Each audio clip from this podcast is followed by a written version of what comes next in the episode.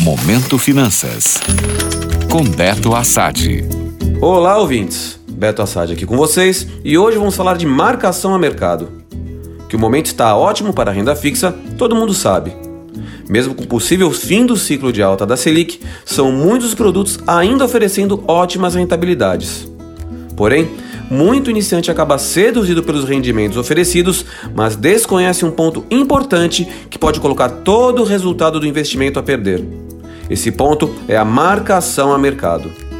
Já comentei aqui várias vezes que títulos do Tesouro Direto, por exemplo, só garantem a rentabilidade oferecida na compra do título se o investidor carregar seu investimento até a data de vencimento do contrato.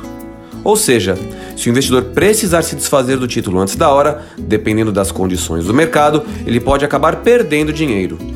Isso acontece pelo efeito da marcação a mercado. De maneira resumida, a marcação a mercado significa precificar diariamente um título de renda fixa, por exemplo, pelas condições econômicas daquele dia. É o valor que o mercado está disposto a pagar naquele investimento, dependendo do que esteja acontecendo no cenário macroeconômico. Isso faz com que a renda fixa não seja tão fixa assim e tenha bastante volatilidade dependendo do título escolhido. Dessa maneira, é de extrema importância que o investidor não olhe apenas a rentabilidade oferecida, mas também os prazos e condições. O Tesouro Selic, por exemplo, tende a não sofrer tanto este efeito, já que suas variações andam em linha com a taxa Selic. Mas outros títulos públicos e privados, sejam pré-fixados ou atrelados à inflação, podem ter grandes variações de rentabilidade até o seu vencimento.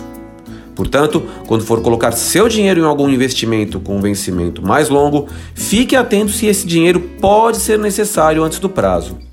O ideal é que você tenha esse dinheiro separado de sua reserva de emergência, por exemplo, para acabar não perdendo dinheiro sem necessidade. Fiquem atentos. Gostou? Para saber mais sobre o mercado financeiro, acesse meu Instagram, beto.assad. Até a próxima!